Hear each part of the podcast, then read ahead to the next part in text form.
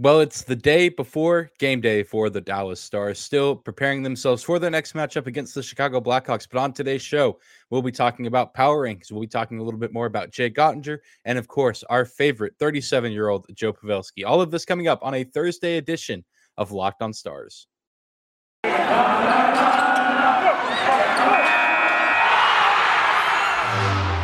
Your Locked On Stars, your daily podcast on the Dallas Stars. Part of the Locked On Podcast Network. Your team every day.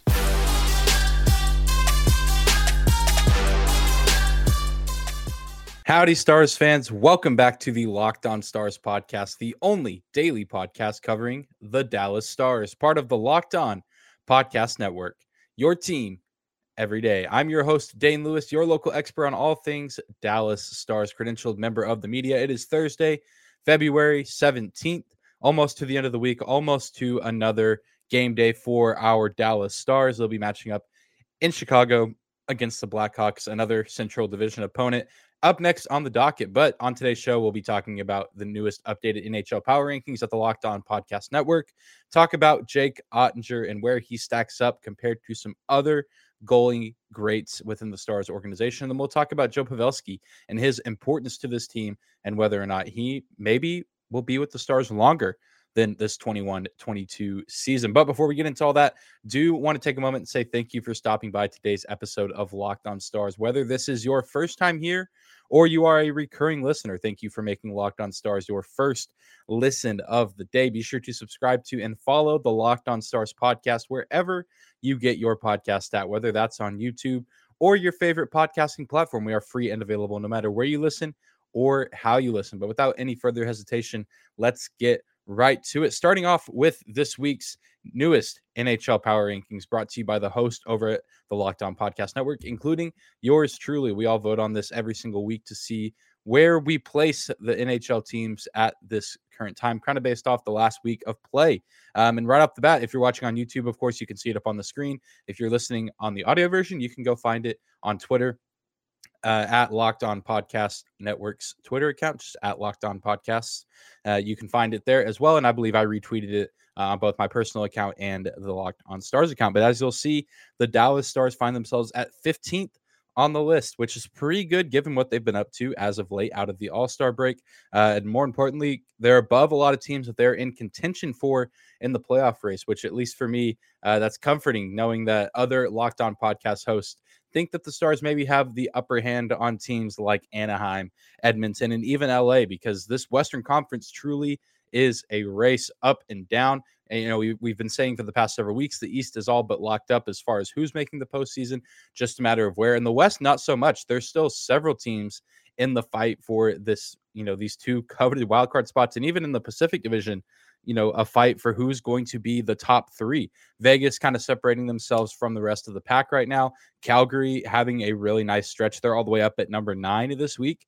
Uh, looks like they are finally kind of reaching their potential. And of course, trading for Toffoli earlier this week. Uh, certainly a big move from them, getting him from the Montreal Canadiens, who find themselves at the bottom. Of course, we'll talk about the Canadiens in just a second, potentially looking to sell more pieces, but still really good to see the Stars against ab- above, excuse me, teams like LA, Anaheim, and Edmonton. So I, I think you know those are going to be teams that they're going to be in contention with the rest of this season for these playoff positions. And you know I, I feel like a best case scenario, the Stars get the top wild card spot, but at the very least, even if they get the second, they're going to be racing against those teams. So encouraging to see them above them in the eyes of others and myself, uh, despite them being one point behind the teams I just named in LA, Anaheim, and of course Edmonton with them having 55 points and the Stars having 54 at the time of recording this. And the Stars' next five games are against Chicago, at Chicago, at Arizona, at home against Winnipeg, at Nashville, and versus Buffalo. So over that next stretch of five games, only one team is above the Stars on the power rankings, and that is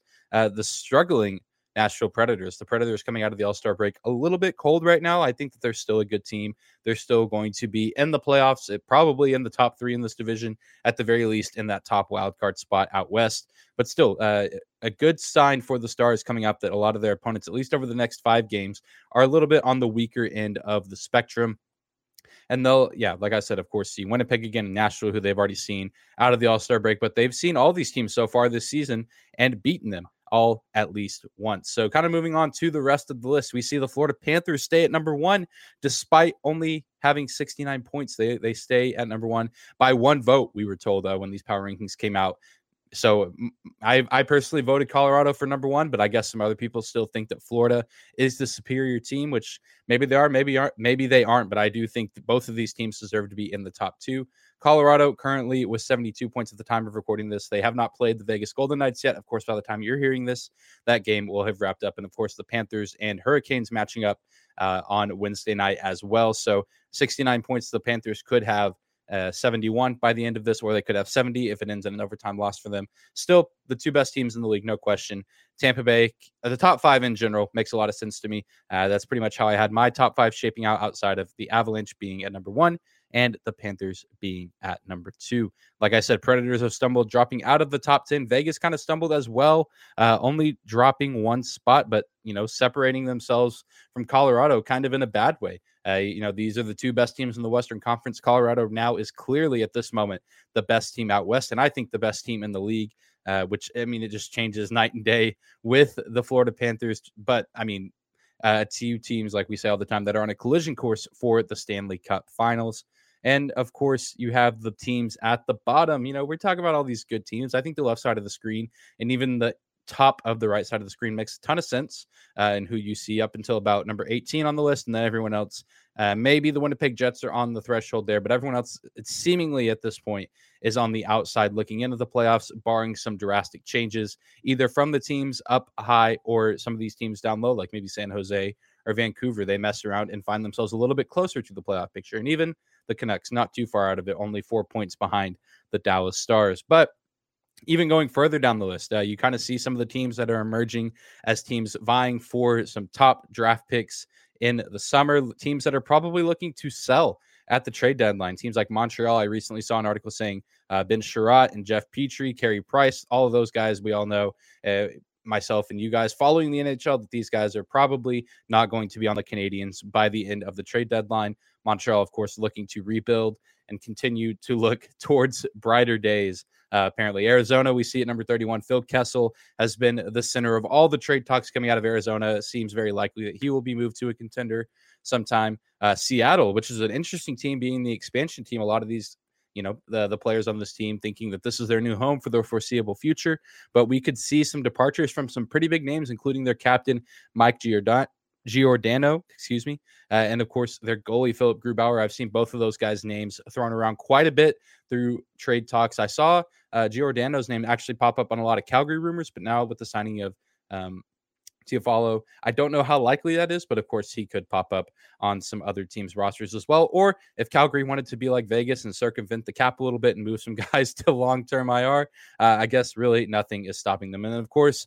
at 29, we see the Philadelphia Flyers. Claude Giroux, probably the hottest name on the trade block so far up leading into this trade deadline period. All star MVP, uh, if that carries any weight, which it really doesn't, but still having a fine season is the captain of the Philadelphia Flyers, the captain of the team as of now. But I think it's very likely that we see him get moved to Colorado or a team of a similar caliber looking to compete for a Stanley Cup. And all of these guys, I named most of them, if not all of them, will likely be rentals for wherever they end up. And then they'll maybe re sign with their team that they win a cup with, not likely, or they will move on and go somewhere else. So that's kind of how the power rankings are shaping up the Western Conference is going to be so fun to watch, especially being in the Stars position. Uh, I know my stress and anxiety levels will be going up by a game to game basis, as I'm sure is the case for many of you as well.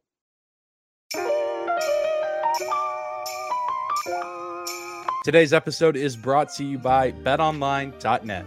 Football might be over this season, but basketball is in full swing with both pro and college hoops. From all the latest odds, totals, player performance props to where the next fired coach is going to land, betonline.net is the number one spot for all your sports betting needs. BetOnline remains the best spot for all your sports scores, podcasts, and news this season. And it's not just basketball. BetOnline.net is your source for hockey, boxing, and UFC odds, right down to the Olympic coverage and information that you need.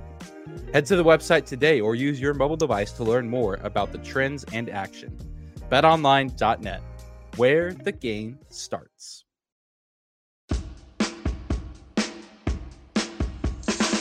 Jumping back into today's episode of Locked On Stars, your first listen of the day. Your host here, Dane Lewis, at Dane Double underscore Lewis on Twitter, and the show on Twitter at Locked On Stars. Be sure to give us a follow at both of those spots. Thank you guys again for making Locked On Stars your first listen of the day. Like I say every day, thank you guys so much for listening. It's now time to continue to talk about Jake Oettinger. Obviously, on Tuesday night, Oettinger had arguably his best game of his young career. He's now 50 games into his NHL career. Obviously, starting as a rookie last season with the Stars, starting out this year at the AHL level, but due to um, I get yeah, I'll call it unfortunate circumstances with the early retirement of Ben Bishop and Anton Khudobin not playing like he has been the past several seasons. He now has emerged as a consistent piece on this team at the NHL level and is now making an argument to be the number one guy this season and very clearly for the long term future of this organization. Oettinger, drafted back in 2017 along with Denis Gurianov, uh, guys like that. Re- Jason Robertson, a really stacked 2017 draft class, Jacob Peterson in that class as well. Uh, just another guy that's developed very nicely. And of course, had this nice game, had a lot of nice games. The good has very much outweighed the bad with Jake Oettinger so far this season. But it's made me think where does he stack up uh, through the first 50 games, along with some other Dallas Stars goalie greats? Maybe not guys that have been stars their whole careers, but guys who have worn the victory green and played goalie throughout some time in their career in the NHL. Let's take a look at Jake Oettinger's stats through the first 50 games of his career. He has a 25, 13, and 7 record, 109 goals against, a 2.41 goals against average. 1,148 saves, a 913 save percentage, and one shutout. That shutout, of course, coming last season. The Stars in general still yet to record a shutout so far in the 21 22 season maybe it's coming one day. I keep saying it will, almost guaranteeing it, but it still hasn't happened yet. But there is still a lot of hockey left to be played. There's three guys I kind of want to run his numbers by, uh, just to kind of drive by and compare and see what his numbers look like compared to some other Dallas Stars greats. Starting with, of course, the most recent great. Ben Bishop, drafted 85th overall by the St. Louis Blues back in 2005. Through 50 games, Ben Bishop posted a 23 17 and 4 record, 115 goals allowed, uh, 2.54 goals against average, 1,249 saves, a 0.916 save percentage, and of course, three shutouts. Now, this is probably the most similar numbers that we'll see uh, for, uh, you know, uh, to Jake Oettinger compared to the other two guys on the list. One of them a little bit worse. One of them maybe, no, not even maybe. One of them definitely a little bit better to start out his career. But Ben Bishop, who obviously went on to be a Vezina finalist several several times, to participate in the Stanley Cup Finals a handful of times with the Lightning and the Stars, respectively obviously turned out to be a great career for him and, and pretty good numbers, similar numbers to Jake Oettinger. Jake Oettinger's numbers just a little bit better, which, if anything, is pretty encouraging outside of shutouts and save percentage. But even those are very, very close. Only, you know, 916 for Bishop, 913 for Oettinger. But Oettinger has a better goals against average, goals against in general, and an overall better record, which I know there's people out there that say, you know, wins and losses don't matter as goalie stats. I don't think they're most of the important stat, but I do think that wins are a fun goalie stat at the very least, or a good goalie stat. Uh, because if you're winning hockey games as a goalie, that means you're at least doing your part uh, and helping keep the puck out of the net. Not the most important stat for a goalie, but I, I, do think one that is worth keeping track of. The second goalie that I want to compare to Jake Oettinger is Marty Turco, drafted 124th overall by the Dallas Stars. Um, his record through the first 50 games of his career 26 11 and 1 and that one actually a tie uh, back whenever he made his debut in the NHL. The NHL was still having their games end in ties after the overtime period without shootouts. So uh, this Marty Turco and of course the next guy I'll be talking about the end record of the the end number of their record will be ties and not overtime losses. 82 goals allowed, 2.02 goals against average, 959 saves, a 921 save percentage, and five shutouts. Marty Turco, the best numbers of any guy on this list that I'll be reading. He had a fantastic start to his career. Did not rack up the accolades quite like Bishop, which Bishop, not that many accolades, but at least being in contention uh, for the Stanley Cup, for the Vezina Trophy a few times. And the last guy I'll talk about did rack up some awards, uh, some hardware all around, and had probably the best career of anyone on this list so far. But Jake Oettinger, a little bit behind Marty Turco, but Marty Turco was a fan favorite here for years, had a really strong start and was a consistent piece between the pipes for the Stars for pretty much the majority of the early to late 2000s. When then, of course, Ben Bishop and Anton Khudobin comes rolling along. But Marty Turco, uh, a late draft pick by the Dallas Stars, got off to a pretty hot start in his career, pretty similar to Jake Oettinger, if not a little bit better. And then the last guy I want to talk about, probably the most interesting through 50 games, is Ed Belfour, undrafted actually, signed with the Chicago Blackhawks, making his NHL debut back all the way in 1988. Uh, his record through 50 games 22 19 and four, four ties, not four overtime losses, 125 goals allowed, 290 goals against average, 1,100 saves, a .898 save percentage, and one shutout. Uh, this is by far the worst numbers that we see of anyone on this list. Certainly worse than any of oettinger's numbers. Uh, I guess he, yeah, I mean, he made almost the same amount of saves, just a little bit less, but still allowed quite a few goals through the first 50 games of his career, more than anybody else on this list that I read. But probably, not even probably, had the best career out of anyone that I read. He went on to win two Vezina trophies and three William M. Jennings trophies for the best uh, trophy or excuse me, for the best goalie duo that trophy is given out. He won it with Chicago twice and won it, of course, with the Dallas Stars in the 98 99 season when they won the cup with his partner in crime, Roman Turek. Really, really good stuff. One and of course, like I said, he won the Stanley Cup as well. He was a huge piece of that Cup Finals team that the Dallas Stars put out in the 1998 1999 season. So, despite shaky numbers, he still went on to have a fantastic career later on, just outside of being with a part of the Blackhawks organization. And a lot of that success was found with the Stars. His Vezinas were won in Chicago, so he did start to get a little bit of his footing there. But he won the ultimate prize, which was the Stanley Cup in 1999 whenever he also won the William M. Jennings trophy with Turek. So good stuff there. I think this is a good sign for Oettinger. All of those guys had fantastic careers in their own respect. Hopefully Oettinger is able to be around for a long time and hopefully a part of the next team that brings the championship back to Dallas. Bishop and Khudobin almost did it back in 2020, but I think Jake Oettinger really does have the potential to be that guy uh, that when we look back on hopefully the next great Stanley Cup team for the Dallas Stars, which is probably, you know, still a, a, handful of years away, but we can look back and remember Jake Oettinger as being a centerpiece of that team because he seems to be becoming that now. His confidence is building. He said after that game against the Avalanche on Tuesday that that kind of game is huge for his confidence to shut down a team as dominant as them in their building. And so that can only be good for his development going forward.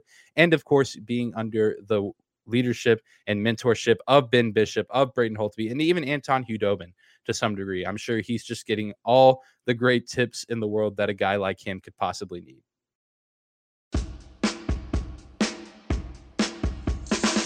In closing out today's episode of Locked On Stars, your host Dane Lewis here at Dane double underscore Lewis on Twitter. Give me a follow, and of course the show as well at Locked On Stars. Closing out the show, talking about another key piece to the Stars team this season, and that is a guy that is no stranger to attention on the show. Number sixteen, Joe Pavelski. Joe Pavelski now has four games with four plus points this season. Uh, at age 37, we could talk all about his age and how he's defying time. Me and as well as many others have continued to harp on that. He's the third North Stars slash Dallas Stars player to record 20 goals, at least 20 goals at age 37. Dean Prentice back in the 90s, 1971 1972 season with the North Stars, and Mike Modano big shocker there. You know, Mike Modano holding a record like that back in 07, 08. Joe Pavelski joining elite company there, continuing to defy time with his work ethic, with his ability to score goals, with his ability to continually find himself on the score sheet. He did go through a little bit of a slump, if you even want to call it that, coming out of the All Star break. He was still playing well, just not finding the back of the net. And guys on his line, whether it was Robertson or Hintz, were finding some success, or just other guys on the team in general, whether that's Jacob Peterson, Tyler Seguin, Jamie Benn, even a little bit on that uh, crazy, insane matchup with the Winnipeg Jets. But despite him being remarkable, the question in my head is uh, do the Stars look to keep him after the season ends? I think it's fair to say that, barring something drastic and insane, the Stars are likely not going to trade Joe Pavelski before the trade deadline. If anything, I think a guy like Radulov or even a guy like Klingberg, we all know this is a more likely option to be moved uh, at or before the deadline. I don't think Pavelski's going anywhere, especially given where the Stars stand right now in the playoff race, which is really just one point away from being in that second wildcard spot, competing with a lot of these teams from the Pacific Division. I think that they're in a really good spot, and giving away Joe Pavelski uh, would just be weird. And this team is nothing without him as of right now. Uh, they would not be able to keep pace, I don't think, with these other teams looking for these wildcard spots. So again, barring anything crazy, whether that's the stars absolutely falling off and just looking to move him on, or an incredibly enticing trade package, which it would have to be one heck of a trade package to give up Pavelski, in my opinion. I don't think he's going anywhere. So that is, you know, what what is barring this question, pushing on this question. Do the stars look to bring him back? after the season ends because you have to take into account his age, but his contract is also expiring. He's making $7 million this season. That is 8.6% of the Stars cap space. And so I'm thinking personally on my side, the Stars maybe could get him back on a one or two year one or two year deal, more likely a one year deal if possible, worth about half of that. Uh, you pay him maybe half of that seven million dollar deal, if not less.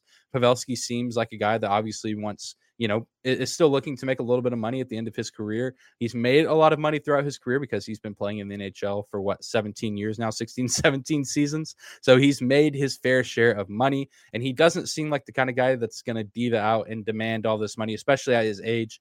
So I think the Stars could at least try to negotiate that, unless, of course, by the end of the season, he wants to use his one or two years of talent left to go to a legit contender team that either wins the cup this summer or was on the verge of it, either making it to the cup final or maybe making it to their respective conference finals. I, I can see him being enticed there. But also, if the Stars make the playoffs and actually make a good run, I can maybe see them try to bring him back. And then with the departure of guys like Radulov in the offseason and likely Klingberg in the offseason, maybe you look to add some other pieces that maybe gear the Stars up for a potential run at the Stanley Cup, or at least put them in a good position to make the postseason and make a deep run.